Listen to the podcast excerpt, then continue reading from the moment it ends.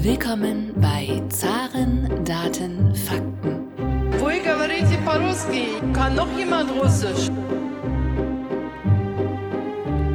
Говорит Москва. Russland ist ein Rätsel innerhalb eines Geheimnisses, umgeben von einem Mysterium. Recht herzlich willkommen zu einer weiteren Ausgabe des Zaren Daten Fakten Podcasts, dem Podcast, der sich mit der russischen Wirtschaft beschäftigt. Mein Name ist Thomas Bayer für die ARK Russland und heute möchten wir wieder einmal über die Sanktionen gegen Russland reden. Dazu zugeschaltet ist uns Volker Hellmeier. Er war von 2002 bis Ende 2017 der Chefanalyst der Bremer Landesbank und ist ein deutschlandweit bekannter Risikoanalyst.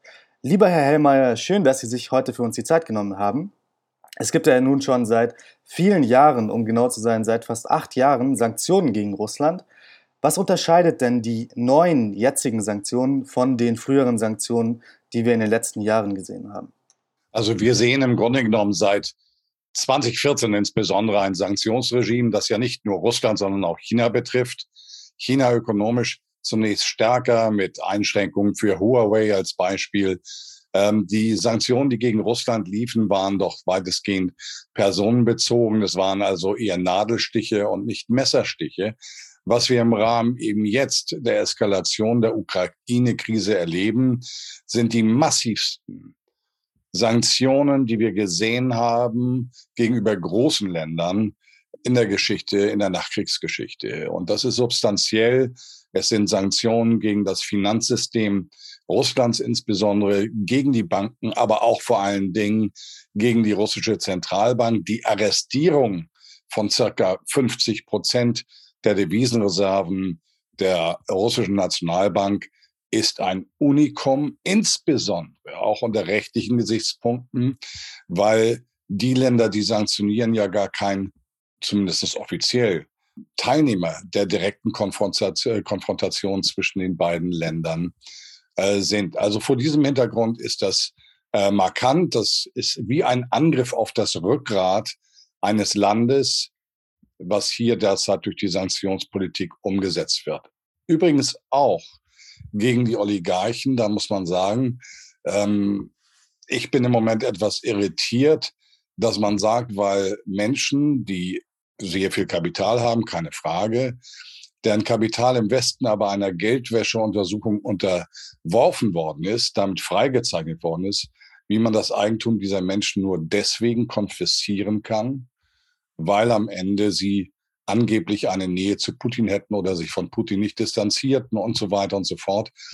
Äh, die Rechtsstaatlichkeit, die wir haben, ist keine Gesinnungsdemokratie. Und insofern bin ich sehr gespannt, wie am Ende unter rechtlichen Gesichtspunkten diese Sanktionen, die jetzt verfügt worden sind, ultimativ bearbeitet werden. Sie haben ja schon gerade die Sanktionen gegen die russische Zentralbank angesprochen. Ungefähr 300 Milliarden US-Dollar wurden ja eingefroren.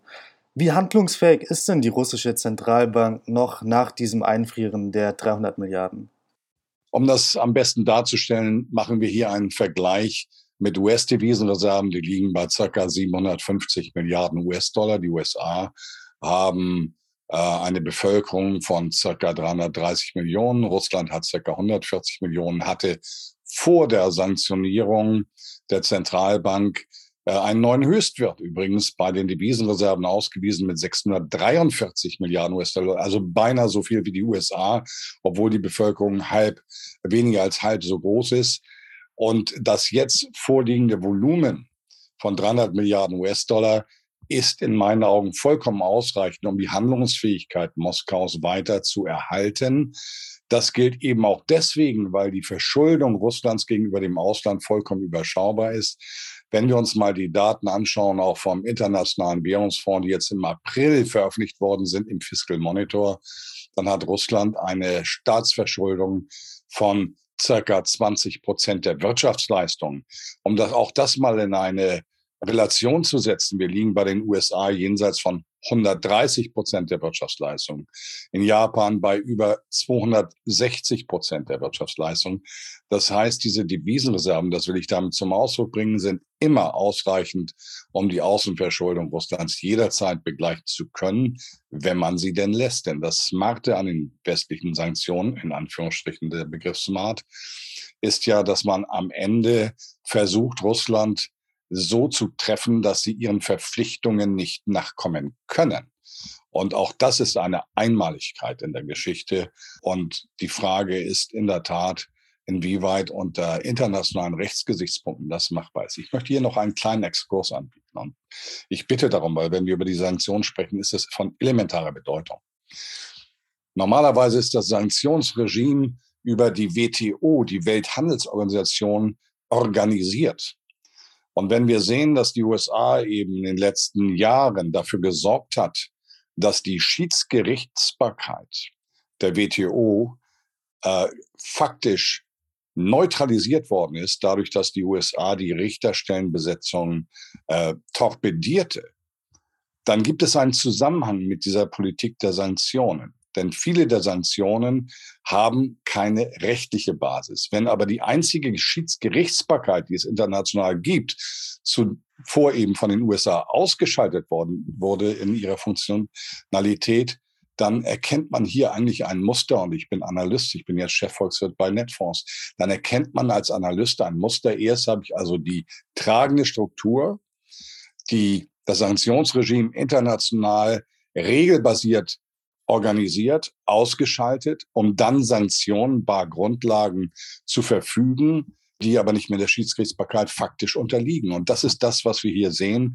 Und das impliziert übrigens, dass dieser Krisenmodus, diese Auseinandersetzung mit China und mit Russland seitens der USA ein Projekt ist, das also nicht situationsbezogen ist, sondern eine strukturelle Natur hat. Sie haben ja wahrscheinlich in Ihrem Analystenleben schon äh, vieles gesehen. Auch andere Zentralbanken wurden ja schon sanktioniert in der Vergangenheit und große Vermögenswerte wurden ja auch schon früher eingefroren. Wie läuft denn eigentlich dieser Entscheidungsprozess ab, um solche Sanktionen zu verhängen? Also was wir erleben im Rahmen der Sanktionsregime und auch gegen Zentralbanken, da reden wir unter anderem über Iran, da reden wir über Afghanistan zuletzt und auch Venezuela, wenn es um die Verfügbarkeit der Goldreserven Venezuelas bei der Bank of England geht, dann ist das Ganze ein diskretionärer Prozess in den betreffenden Ländern, hier maßgeblich USA, Großbritannien, zuletzt aber eben auch Europäische Union und die Länder der Europäischen Union. Ein diskretionärer Prozess, der meistens eben einer Kulmination krisentechnisch folgt und der immer Ausdruck auch ist einer politischen Agenda. Und das möchte ich hier betonen. Ich meine, wenn wir Russland so belegen aufgrund der Ukraine-Krise mit Sanktionen und wir wollen als Westen das regelbasierte System, dann frage ich mich, warum die Völkerrechtsverletzungen zuvor, die vom Westen begangen worden sind, keiner Sanktionierung unterlegt worden sind. Und dann erkennen wir, dass wir ein nicht perfektes System haben. Rechtsstaatlichkeit, auch internationale Rechtsstaatlichkeit, hat gegen und für jeden zu wirken. Was wir hier machen, ist am Ende Ausdruck einer Asymmetrie in der Anwendung internationalen Rechts und internationaler Gepflogen. Sie haben schon die relativ geringe Schuldenquote in Russland angesprochen. Jetzt muss Russland ja trotzdem seine Schulden bezahlen und anscheinend bezahlt Russland ja seine Schulden auch weiterhin. Ist denn dafür auch das eingefrorene Vermögen der Zentralbank nutzbar oder wie funktioniert das Ganze und wie wahrscheinlich halten Sie denn einen russischen Staatsbankrott in der Zukunft? Also ich kann es nicht genau sagen, weil Transparenz diesbezüglich ist nicht vorhanden. Russland hat ja angeboten, mit Rubel zu bezahlen. Und das ist im Moment ja eine Festwährung, eine der festesten Währungen in den letzten vier Wochen, wenn wir die Tendenzen uns anschauen. Und dass dann die Rubel eben getauscht werden können in Euro oder Dollar etc. pp. Also, um das zusammenzufassen. Der Westen hat ein Interesse, einen technischen Staatsbankrott feststellen zu lassen für Russland. Das kann man über die westlich dominierten Ratingagenturen jederzeit auch tun. Technischer Default ist das aber nicht im Sinne eines Staatsbankrotts, wie wir es von Argentinien kennen. Russland ist eines der reichsten Länder der Welt. Es hat alle Rohstoffe, die der Westen in den nächsten 200 Jahren braucht. Da reden wir nicht nur von fossilen Brennstoffträgern.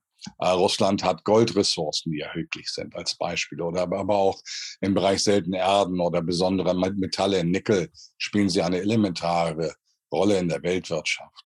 Vor diesem Hintergrund, wie gesagt, technischer Default ist denkbar, aber ein faktischer, dass sie nicht zahlungsfähig sind. Sie sind zahlungsfähig wir verhindern als Westen die Zahlungs, die technische Zahlungsfähigkeit. Also das ist ein ganz entscheidender Punkt. Der nächste Aspekt, der in dem Kontext wichtig ist, und das ist in meinen Augen einer, wo wir uns auch in Deutschland bei der Handelskammer und der Auslandskammer Gedanken machen müssen. Und das besorgt mich zutiefst.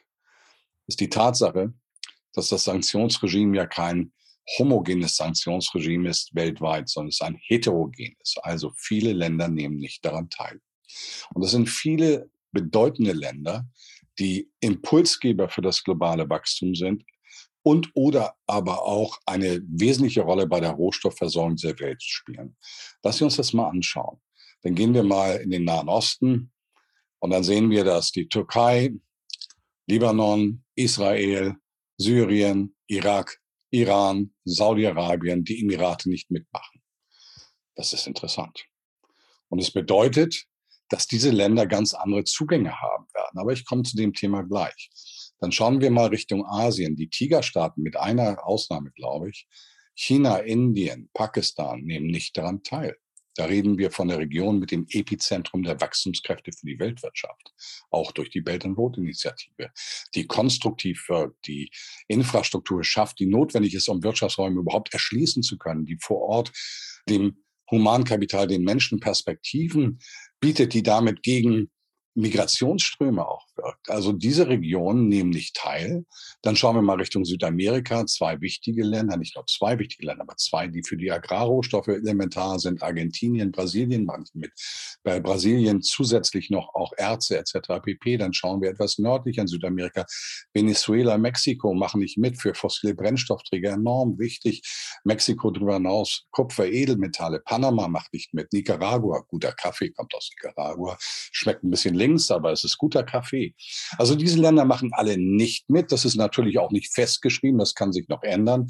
Aber es bedeutet Folgendes, sofern diese Sanktionspolitik des Westens aufrechterhalten wird. Es bedeutet, dass der Westen erstens eine drastisch verschlechterte Versorgungssicherheit hat an unseren westlichen Standorten und dass wir, wenn die Sanktionen aufrechterhalten werden, eine vom Preis her einen Nachteil haben werden gegenüber wesentlichsten Regionen in der Weltwirtschaft. Länder wie Indien haben vor dieser Krise 28 Staatsverträge mit Russland gemacht, auch bezüglich fossiler Brennstofflieferungen. Und sie bekommen Discounts gegenüber dem Weltmarktpreis. Das heißt, sie haben, da reden wir über die Terms of Trade, verbesserte preisliche Konditionen die ihren Investitionsstandort stärken. Und sie haben darüber hinaus, und das ist das Elementarste, und darüber diskutieren wir ja gerade in Deutschland, sie haben Versorgungssicherheit. Und das ist für Investitionen beinahe noch elementarer. Sie haben also zwei enorm wichtige Vorteile, um ihr Potenzialwachstum mittel- und langfristig zu erhöhen. Und was wir mit den Sanktionen am Ende machen gegenüber Russland, und ich will die jetzt nicht überhin, über, richtig falsch Ukraine sprechen und wer verantwortlich ist. Das ist ein sehr komplexes Thema, ist nicht weiß-schwarz. Aber Fakt ist, dass damit die Standortnachteile, insbesondere für kontinentale Europa, dramatisch zunehmen. Und jetzt schauen wir nochmal ganz kurz auf Russland. Ja, ganz schlimm, sagen wir, bis zu minus 12 Prozent der Wirtschaftsleistung im Jahr. Aber dieses Land hat aufgrund seiner strukturellen Daten, wir haben über Staatsverschuldung geredet, wir hatten zuletzt eine Arbeitslosigkeit von 4,1 Prozent. Und wenn wir eben nicht nur diese Strukturdaten nehmen, sondern zusätzlich erkennen, dass sie alle Rohstoffe haben, die die Welt brauchen wird und gegenüber dem Teil, der dynamisch wächst, im Endeffekt weiter offen ist, dann wird Russland trotz großer Schäden durch diese Krise kommen. Aber die Frage ist, ob wir mit den Standortnachteilen, die wir hier für das Herzstück der Ökonomie Europas, was ist Deutschland, dass wir hier diesen Standort schleifen. Und meines Erachtens, und erlauben Sie mir diese Bewertung, ist die Bedeutung der Komplexität dieser gesamten Thematik intellektuell, weder medial noch politisch voll äh, im Fokus, was aber bitter notwendig wäre. Denn wir schauen im Moment, auch schauen Sie auf den Medienzirkus, den wir haben, dann erkennen Sie, wir reden über die, das Situationsmanagement. Wir reden aber nicht von den Folgen. Und dazu möchte ich noch einen Gedanken Richtung Deutschland richten. Und ich bin sehr besorgt als deutscher Bundesbürger, als europäischer Bürger. Deutschland hatte vor dem 24. Februar als energieintensivster westlicher Industriestandort die höchsten Energiepreise der Welt. Und wir haben jetzt auch durch den Switch Richtung LNG eine Situation, wo sich, wenn wir das wirklich so durchzögern, die Preislichkeit dramatisch erhöhte, dauerhaft. Und es bedeutete, dass wir im Hinblick auf Konkurrenzfähigkeit unserer Produktion hier Strukturen einreißen werden, perspektivisch, nicht von heute auf morgen, aber perspektivisch durch Unterinvestition, die dann folgt, das ist der Kapitalstock die Unternehmen sind der Kapitalstock, das ist der Lebensbaum eines Landes, einer Volkswirtschaft, der Gesellschaft, die Grundlage für ein Sozialsystem, das funktioniert. Wenn wir das also machen, dann werden wir Folgen haben, die heute vollkommen unterschätzt sind. Ich bin dort durchaus bei Herrn Dulger äh, vom Bundesverband der deutschen Arbeitgeber, der warnt, äh, er warnt nicht ganz so eindringlich wie ich, aber er warnt davor. Weil offensichtlich ist politische Korrektheit in Deutschland immer noch eine der ersten Pflichten wenn man mit Politik umgeht. Jetzt hat Russland ja angekündigt, sein Gas an sogenannte unfreundliche Länder, auf dieser Liste steht auch Deutschland, nur gegen Rubel verkaufen zu wollen. Was bedeutet das denn genau? Also ich finde es immer faszinierend, wie Moskau Regeln schafft und selbst unfreundlichen Ländern eine Möglichkeit gibt, dass beiden Interessen gerecht wird.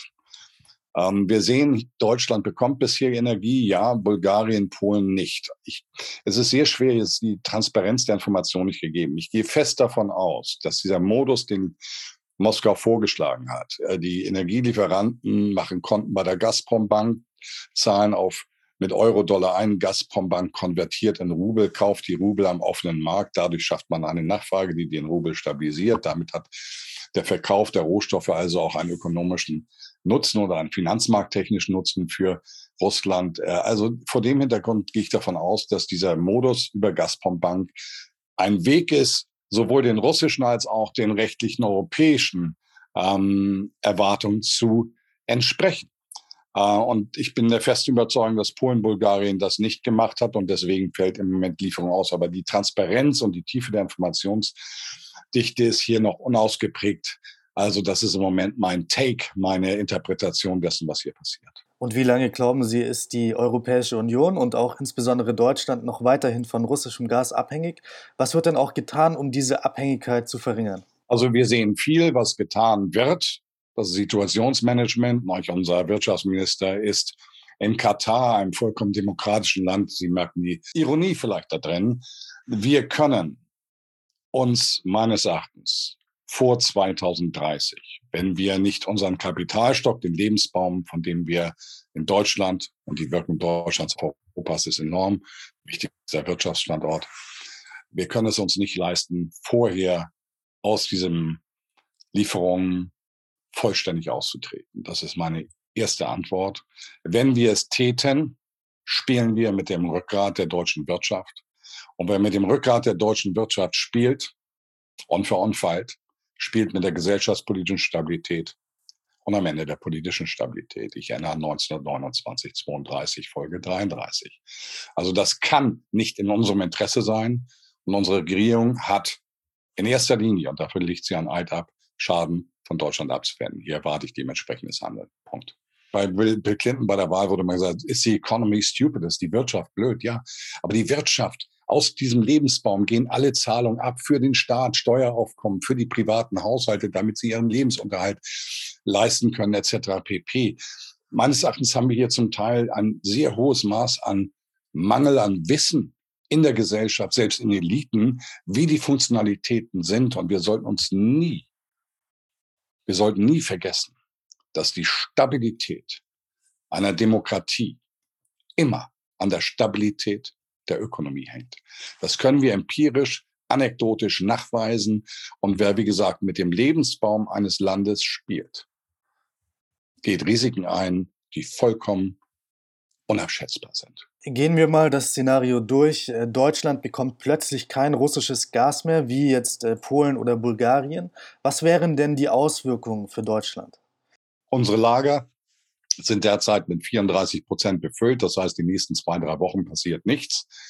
Und dann ist es aus. Wir haben keine LNG-Terminals, die auch nur nennenswert das leisten können. Und darüber hinaus gibt es gar nicht die LNG-Tanker-Flotten, die notwendig wären, das zu ersetzen. Und drittens hat der Energieminister von Katar nach dem Besuch von Herrn Habeck gesagt, also wir haben keinen Vertrag, wir haben ein Memorandum, Memorandum of Understanding, eine belanglose Grundsatzvereinbarung. Und darüber hinaus werden wir die Mengen, die Deutschland braucht, nicht liefern können, da nicht nur Deutschland unsere zusätzlichen Fördermengen, die dann so Richtung 2026 möglich sind, beansprucht, sondern auch Italien, Großbritannien und diverse andere Länder. Also wir leben im Moment in einer gewissen Blase. Wenn das passierte, dass der Gashahn entweder von uns oder von Moskau zugedreht wird, steht Deutschland still. Und ich will es an einem Beispiel deutlich machen. BASF Ludwigshafen, der größte Chemiestandort Europas. Wenn dieser Chemiestandort zum Stillstand kommt, mangels Energieversorgung, dann steht Deutschland still, weil die Produkte, die dort produziert werden, elementar sind für alle Sektoren der Gesamtwirtschaft. Und wir wissen heute aufgrund der Komplexität, es braucht nur ein kleines Teil zu fehlen und VW kann keine Autos mehr bauen. Dann hat man zwar Autos verkauft, ist aber gar nicht lieferfähig und dann geht, gehen die Unternehmen sukzessive in die Insolvenz.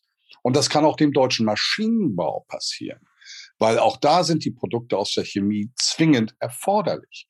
Das heißt, die Komplexität des Problems wird meines Erachtens in breiten Teilen der Bevölkerung und auch in breiten Teilen der Politik überhaupt nicht begriffen.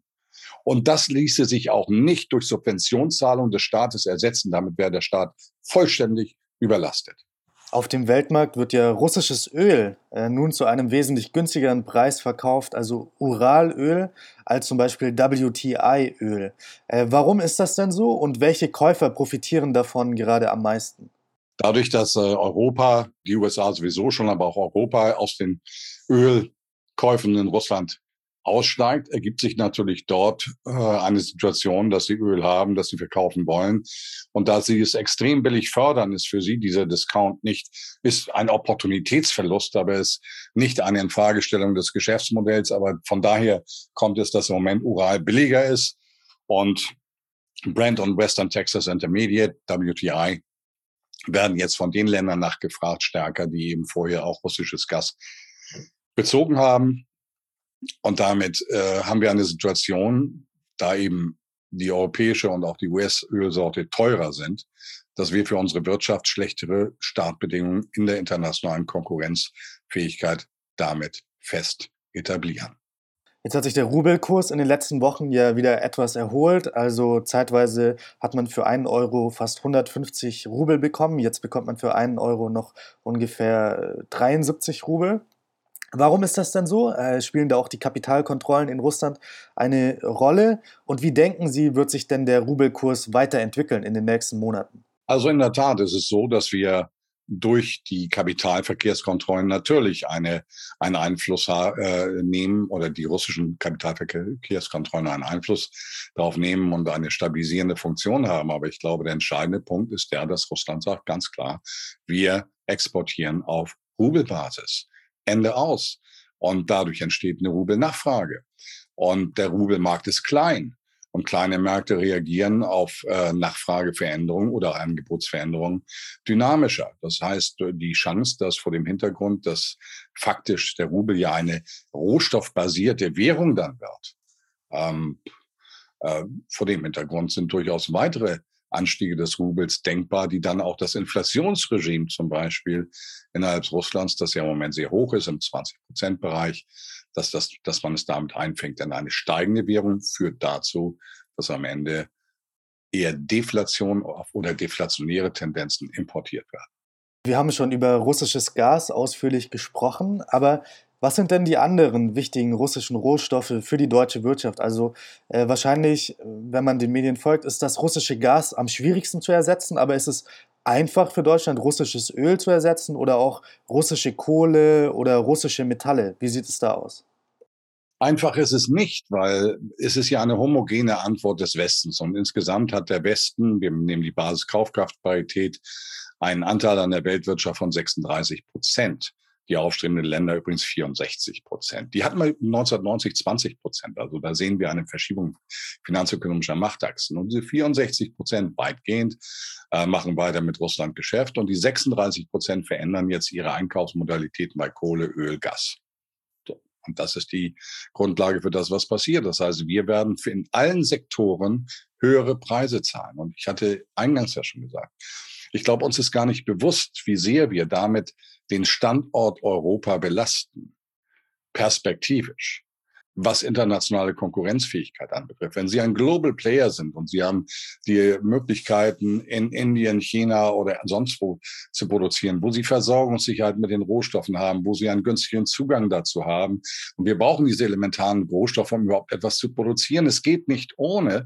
Und Europa ist da, wo ich keine Versorgungssicherheit habe, wo ich eine Politik habe, in Europa, die nicht homogen ist, sondern heterogen. Und dann habe ich noch Preise, die mir das ganze Geschäft und meine Gewinnpotenziale einschränken. Dann muss ich sagen, dann würde ich als Verantwortlicher auch gegenüber den Aktionären keine Investitionen mehr in Europa tätigen. Punkt. Und diese Regeln, die es im internationalen Geschäft gibt, die kann man natürlich durch Sanktionspolitik, was nichts anderes sind als Handelsrigiditäten, immer wieder versuchen, ein Stück weit zu nivellieren, was der Westen auch versucht. Aber stellen wir uns damit nicht ins Abseits? Stellen wir uns damit nicht in eine Situation, ich erinnere noch mich, als ich junger Händler war bei der Deutschen Bank im Devisenhandel, da haben uns die Amerikaner immer die Leviten über den freien Markt gelehrt. Das, was wir hier im Moment machen, steht im absoluten Widerspruch zu all dem, was den Westen groß gemacht hat. Und das sollte uns unter jetzt Abstraktionsgesichtspunkten, also nicht die kurzfristige Situation betreffen, sondern mittellangfristige Perspektiven, sollte uns dazu ermuntern, zu unterfragen, äh, auf welchem Weg wir hier eigentlich gerade sind. Ich habe ein Buch geschrieben, Endlich Klartext 2007. Und daran habe ich auch gesagt, dass das, was den Westen ausmachte, 1990 als Demokratie und Kapitalismus gewann, nun zunehmend zur Disposition gestellt wird. Also im Englischen heißt es The Lazy Fat Bastard, äh, der am Ende dabei rauskommt, ich gewinne, ich habe keinen Gegner mehr. Und dann beachte ich plötzlich nicht mehr meine eigenen Regeln, die mich fit gemacht haben. Wir haben heute eine politische Bepreisung an den Finanzmärkten über den Zins, über den alles abdiskontiert wird. Das hat mit freien Märkten nichts mehr zu tun sein politisch festgesetzter Preis stand nicht der Kommunismus für politisch festgesetzte Preise. Und wir schaffen über ein Sanktionsregime jetzt im Grunde genommen auch etwas, wo wir sagen, für uns werden die Preise viel teurer. Das bedeutet am Ende Inflation, Wohlstandsverluste, weniger Attraktivität als Standort, weniger Wachstum, das Risiko, dass der Lebensbaum, Kapitalstock, die Summe aller Unternehmen kleiner wird und damit auch das Sozialwesen zur Disposition gestellt wird mit gesellschaftspolitischen und politischen Risiken einhergehen. Das ist alles das, was mit dieser Krise im Moment einhergeht. Und wir müssen uns noch eine Frage stellen, wenn ich das sagen darf, Herr Bayern. Im Moment sind wir sehr großzügig mit Subventionsmitteln, auch für die Ukraine und so weiter. Wenn es uns so schlecht geht, helfen wir dann damit wirklich der Ukraine oder nicht?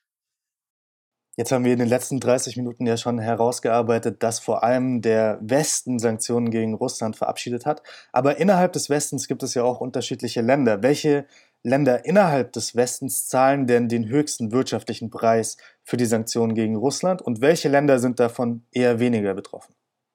Also ich sehe eben energieintensive Länder am stärksten betroffen. Das ist allen voran, wenn wir über Europa reden, Deutschland. Und Sie uns das mal anschauen. Also am stärksten betroffen ist erstmal die Ukraine. Und ich habe ein unglaubliches Mitgefühl. Sie sind in meinen Augen ein geopolitisches Opfer einer Auseinandersetzung, in der es eigentlich gar nicht um die Ukraine geht, sondern um einen Machtkampf zwischen den Systemen. Und dazu erinnere ich ganz kurz, dass eben die USA, Russland und China Feindstatus offiziell in ihrer Außenpolitik verliehen haben. Also damit ist die Ukraine das größte Opfer, einmal ökonomisch, aber auch am Blutzoll.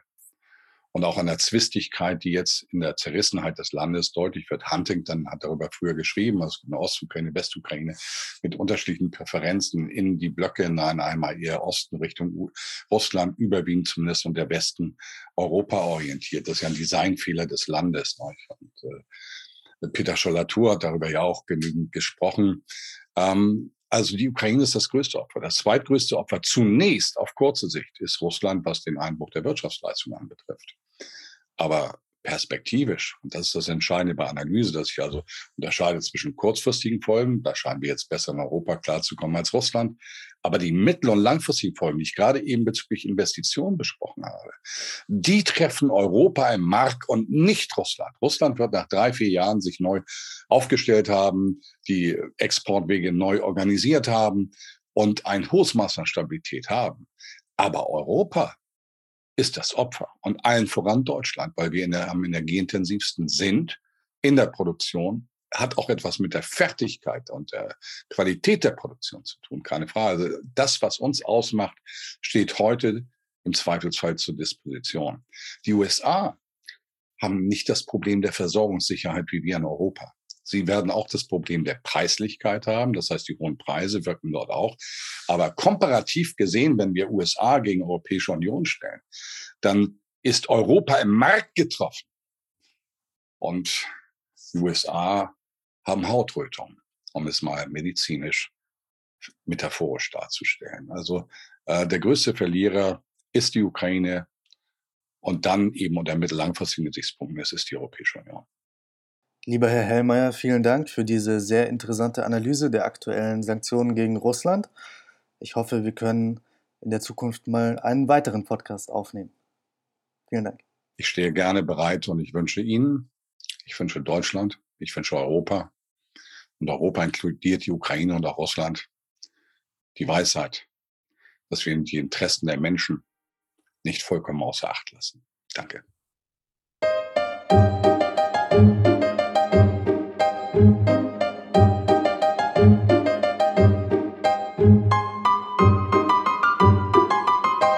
Podcast wurde präsentiert von der Deutsch-Russischen Auslandshandelskammer. Die Deutsch-Russische Auslandshandelskammer ist mit 1000 Mitgliedern der größte ausländische Wirtschaftsverband in Russland.